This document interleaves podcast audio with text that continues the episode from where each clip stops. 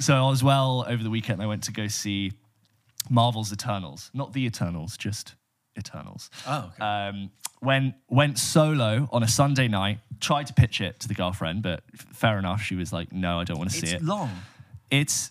Oh, George, it's a slog. Ooh, this film's long. So, okay, so we had talked a couple of weeks ago about where we were at with the MCU, right, and a broad summary of what we roughly said was that I think we said we had quite a good level of trust with our time and our money on the commitment of a Marvel film. And I'd say we could, we were quite happy for them to introduce characters to us that we'd never heard before and have faith that they could deliver.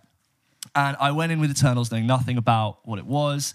Basic premise is this is taking place in the MCU, right? So it in some way connects to all the stuff to do with the Avengers, Iron Man, Captain America, Thor, etc.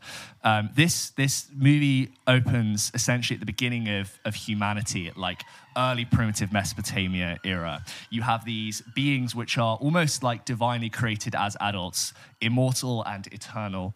They arrive on this... monolithic spaceship to Earth. They are given a quest by these giant titanic beings called Celestials. And I'm talking big, like the size of moons. Like I think it's really, one of the trailer, huge, isn't it? Yeah. Huge red, demonic-looking thing called Celestials. And Selma Hayek plays one of like the sort of like spiritual leader of the Eternals. And she is given tasks by the Celestials. And the main opening is... it's very wordy, and there's lots of words you've never heard before, and it's a bit of like, okay. Like the architect scene in The Matrix. A little bit, not quite as bad as that, but on the way. And it's you need to go to Earth and protect it for when we need it. You need to protect humanity from these evil beings from the dawn of the universe called deviants. And these deviants are these very generic-looking, sort of rhinoceros, tiger-esque, wispy beasts that they have to kill. Incredibly generic. You know when CGI monsters are just like floating wiggly lines, kind of like that. So in the first sort of few, I'd say like 20 minutes of the film, you see the Eternals at different points in human history, and it does a lot of jumping around. You start like Mesopotamia, then you go to like 1510 AD, then you go to 1945, like the Hiroshima bomb, and they're given very clear instructions, which is protect humans, but do not interfere with anything that they do. You can teach them certain things and you can interact with them, but you must not interfere, you must only protect. So it explains why there's a lot of scenes where it's like, why didn't you intervene when Thanos erased humankind? And their argument kind of is, which I kind of worked actually, which was, well, we're not going to intervene because part of warfare and learning and death is going to get humans to where they need to be. It's part of their progression. Right. They need to die. And then, you know, this isn't spoilers, but throughout the first part of the movie, the Eternals really struggle with seeing civilizations rise and fall, and they see these people tear each other apart. Right. And one of them has the power to like occupy minds and tell people to stop doing. The other one is basically like Superman. The other one is sort of can manipulate the elements and change water into wine and wood into frost, all of these kinds of things. So they have the power really to intervene and protect people. And there's one who is able to teach technology, and he's like an engineer. And the byproduct of his teaching humans certain things led to the invention of the atomic bomb. Right. So obviously, okay, well, we have intervened in some way, and this has led to one of the most like atrocious inventions ever. And they end up fighting, and because of that, they all go their separate ways. And you kind of cut to modern day, seeing them in all their different parts, doing different things. Right. So Kumail Nanjiani is like an eternal Bollywood star who keeps like saying, well, the guy from 100 years ago is my great-grandfather, and that was my grandfather, and that's thing, and that's me. And so you realize what he's done. Some of them live very normal lives as teachers. There's one who is like a 14-year-old, 15-year-old girl, and she's immortalized as a girl. So it's really hard for her to be eternal because she has to move around in this very nomadic life every 5 years because people realize that she's not aging, and that's really difficult for her. The rest of the plot happens, and that's for you to discover when you go and see it. And I the whole time the film was happening, I was really bored, and I was like, wow, I can't believe a Marvel film is boring me. I really thought this couldn't happen, and I got to the end, and I was like, wow, what didn't work about this? And I think it was a huge lack of charisma and fun and nothing to anchor yourself onto. And I was thinking back on some of the Marvel films that I thought really worked, and I thought about the films that I didn't know anything about going into. And I thought about the opening of Guardians of the Galaxy, which is obviously a completely different film, a completely different tone. But do you remember the opening where Peter Quill puts the headphones on the cassette and he's dancing through? And I go, even though I know nothing about this character, I immediately am quite curious to see who he is, what he's doing, and what he's up to. This film doesn't have a really good central dynamic or performance to really anchor you in, and it suffers from it the whole time. It's very somber, it's very heavy.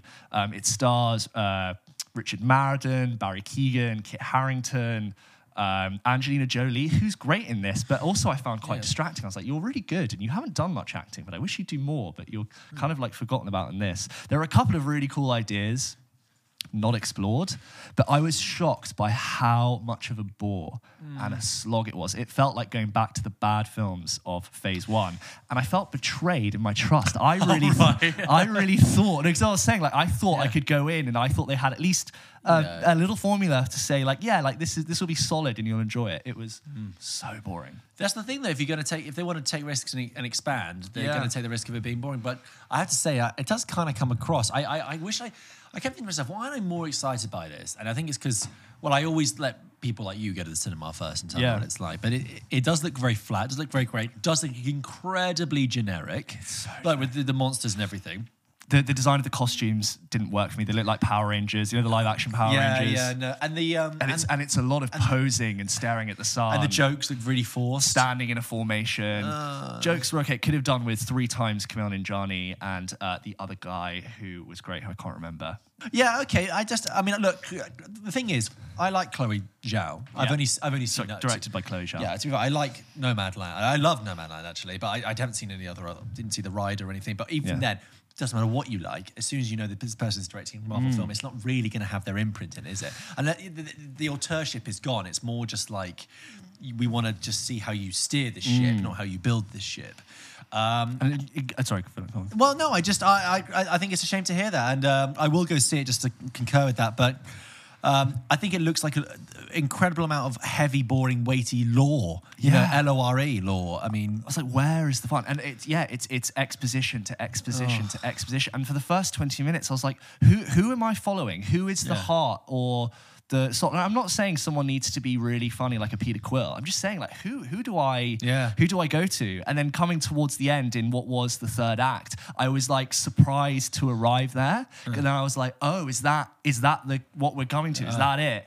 Very generic action later, something I couldn't really follow or understand where people were and what happened. Characters disappeared, and I was like, well, you would have been useful there. And then it got to the end, and I was like, really boring. Did it feel like, because a lot of these films I've heard from other sources and stuff that sounds mysterious, other podcasts, other materials, other they say that these fight scenes and set pieces are actually made before the film, often like maybe like 2 years before. So when they start production, they've already choreographed and set out the storyboarded the action set piece. And does that was the problem I had with Black Widow. But like, do you feel that with this? I wish it I'd felt like it had that, because the action did nothing for me. You could tell someone had gone in and go, okay, so we've had a lot of dialogue, let's get an action scene in, and it would happen. And you had 3 of them, but again, incredibly generic CG baddies. Do I need to have seen Shang-Chi to enjoy Eternals? No, you don't need to have seen anything else to enjoy this. And I think you could probably, who knows, maybe they're laying something that I don't know, but that doesn't mean it's going to be an enjoyable 2-hour film. You could miss this, I'm pretty sure, and watch a 4-minute YouTube video. Do you think I could wait the 5 months it's going to take for it to get to Disney Plus? Do not pay money to see it. What about Shang-Chi? I thought I could go, oh, maybe I didn't need to see that in cinema, but maybe if I had like a takeaway and a glass of wine on Disney Plus, I'd enjoy that. I wouldn't even waste your time, actually. It was so boring. Jesus. Yeah. I'm so much more negative about it than I actually ever thought I could. But you've seen Shang-Chi as well. I'm curious because I haven't seen that. And Shang-Chi, should I spend my attention on that? Shang-Chi you should definitely go and see. Like, action in Shang-Chi is so much fun. There's a great dynamic between Shang-Chi and the French. So just to quickly intro Shang-Chi, Shang-Chi's also a Marvel film set in the cinematic universe. Came out came out a couple of months ago. The Marvel films are like once a month. We've got Spider-Man next. Yeah. It's all COVID stuff. It's all because COVID. Just a machine.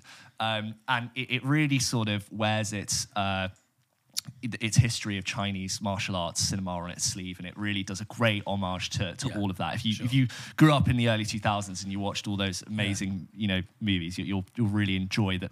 It's definitely a Marvel take on those.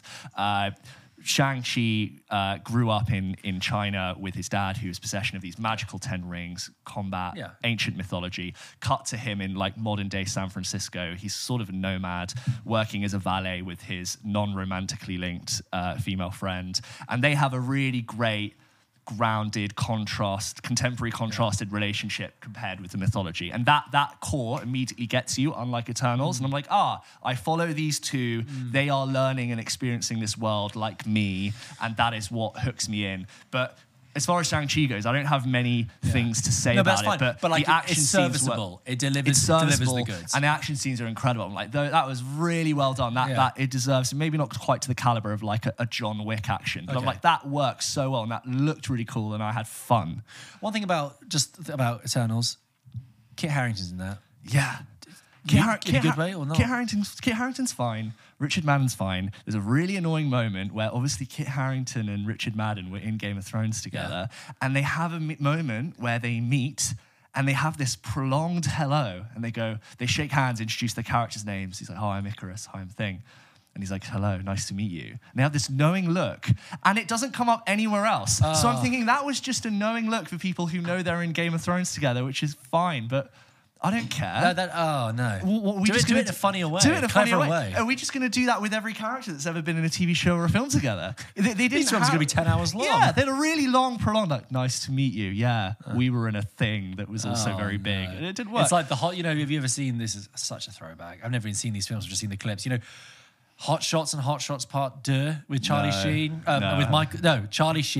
playing, it's like a Vietnam Rambo spoof, and there's a bit where they're on the river, he's on a riverboat and he's narrating out loud, which he's doing in a spoof of Apocalypse Now, which is obviously spoofing Martin Sheen, who is in that, and then he stops recording it and he still hears the voiceover, and he looks up and there's another riverboat coming towards him, and it's Martin Sheen recording his thoughts, and they look up and they both stand up on the hull of the boat, and as their boats pass each other, they at the same time go, "I loved you in Wall Street," because they wrote in it. They play Father and Son in Wall Street. So that's what that reminds me of. That would be great. Like, this is that I loved you in the And it's just that was just distracting. And then it's not like they had another moment together which made that make sense. The very big action scene shot 2 minutes away from here, which was really good fun. Literally in Camden, very big action scene. I was like, you tell people where we record. I think I've said it like 3 times across the show. North London elite. And I was like, oh, that's fun. And then I didn't have any more fun for the rest of the film. That's my main thing. I thought we were at a point where Marvel meant, even if it could be somber in tone, that I would have a really good time and I would have the nuggets to be like, ooh, that's next. There are post-credit scenes. Harry Styles is in a post-credit scene. Why are you going to tell me that? Oh, it's not a spoiler. Oh, George, it's not a spoiler. He's just in it. He's just in it. What? You're going to be like, I'm so excited Harry Styles is in Marvel stuff. I'm not telling you who he is. I know who he... Oh, sorry. Oh, so you know who Harry Styles is playing? No. I thought you meant, do you know who Harry Styles is? So. Right, yeah. Yeah, just... I was surprisingly disappointed. Well, I might check it out, but again, in 5 months' time... I tell you what, I'll check it out in 6 months' time when I next have a cold. Yeah, but you know what? Because you haven't gone to the cinema, paid money, and like taken yourself there... I won't feel ripped off. You won't feel as irritated. The modern cinematic experience.